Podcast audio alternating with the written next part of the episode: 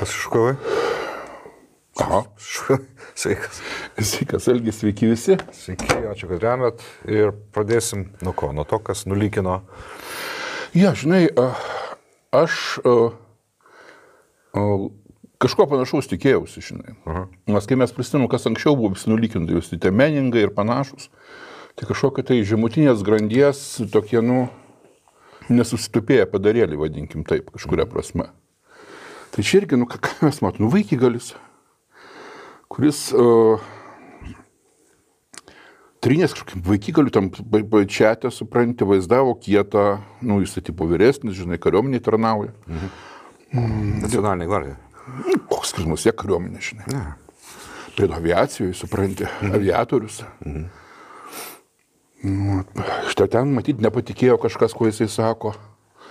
Nu, jisai kaip įrodymą, žinai, ir teškia. Ir aš taip supratau, kad kol tas dalykas išlindo, žinai, į viešumą, jis ten ilgai tu, tuos dokumentus panašius mėtydavo. Mhm. Tiesiog, kadangi ten vaikygalių, žinai, diskusijų vieta, tai niekas per daug dėmesio nekreipia. Tiesą sakant, ne, ne, ne jie pirmieji šitai panašiai sueina. Aš atsimenu, kai buvo skandalas, nežinau, kažkokius 10-12 metų galbūt, kada išlindo viešumon, tuo metu dar labai slapti m, naujausio modelio Izraelio tankos Merkavo šarvai, ausis vadinamos. Nu, ten tiesiog Merkava padarė taip, kad m, yra bazinis bokštelis, o ant to bokštelio galima vis naujus e, šarvus užkabinti ant varštų. Mhm. Na, taip padaryti, kai montažas labai, labai gudriai padarė. Na ir čia išėjo ta nauja Merkavas, tokiam didžiuliam, tokiam, žinai, tas bokštas milžiniškas. Ir prasidėjo, suprantate, spėlionės, kas ten gali būti, ar ten aktyvi gynyba, ar ten daugias sluoks, ar ten dar kažkas, tai žinai.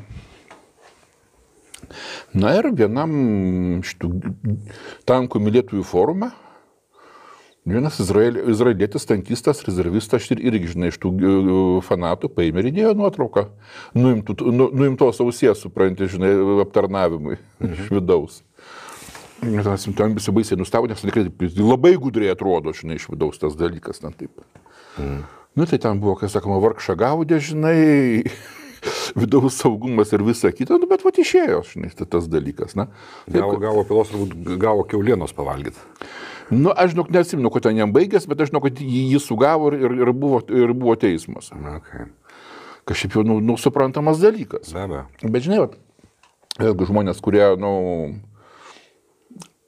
dabar pradėjo daug kas rašyti, žinai, apie tą dalyką, kai išlindo, dažnai kažkaip priminė, kad va sako, mm, kai šiaip tai uh, visokiam vaikygaliam duoda prieimą prie pačios slapčiausios informacijos. O kita vertus, kai, e, ir, ir ten sakau, galite mėtyti kur nori, kita vertus, sakau, vat, yra konkretus atvejis, kažkoks tai irgi beje oro pajėgų veteranas. Mhm. Ar tai jis tai ten knygą rašė, ar straipsnį kažkokį tai, žodžiu, jisai panaudojo pas save labai seniai, prieš kokius gerus porą dešimtmečių, išslaptintą informaciją. Po kurio laiko tą informaciją vėl įslaptino mm. ir dabar jam, jam eina teismas, supranti, kad jisai, tipo, žinai, išviešino tai, tai, kas yra slapta. Nors sakyti, kad tai vėl įslaptinti, jis paprasčiausiai nežinojo. Mm. Bet va, ten visas biurokratinis aparatas, žinai, ten įsikabinės persekoja. Nu, va, va, žinai, kai aš pasižiūrėjau, kad Amerikoje tą slaptumo klyransą, tai prileidimą prie slaptų duomenų įvairaus laipsnio, nuo, nuo visiškai slapto iki ten paprasto, kai mes sakytume, tarny, naudotis tarnyboje, turi virš 4 milijonų asmenų. Hmm. Kuriem galam tiek pridalinta?